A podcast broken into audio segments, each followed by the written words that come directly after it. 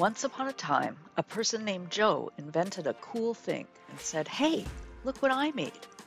He showed the cool thing to his friends, and the friends said, I like that thing. I'd buy one from you. And Joe said, Really? Cool.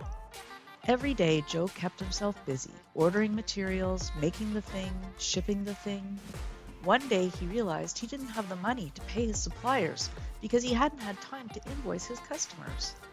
The raw materials stopped coming and he couldn't make more things.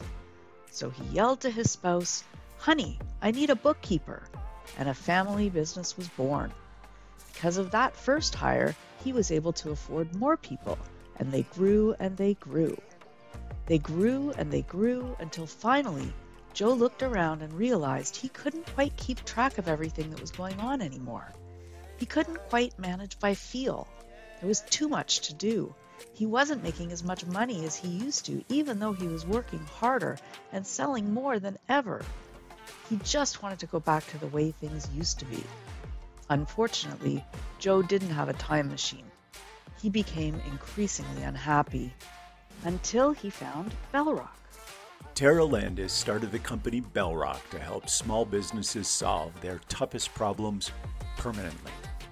If you're a manager or leader in a small business working harder for less fun, then follow us. The Small Business Foundation's podcast may be the solution you didn't know was out there. Don't be sad like Joe was. Love Your Job Again. Available on iTunes or wherever you get your podcasts.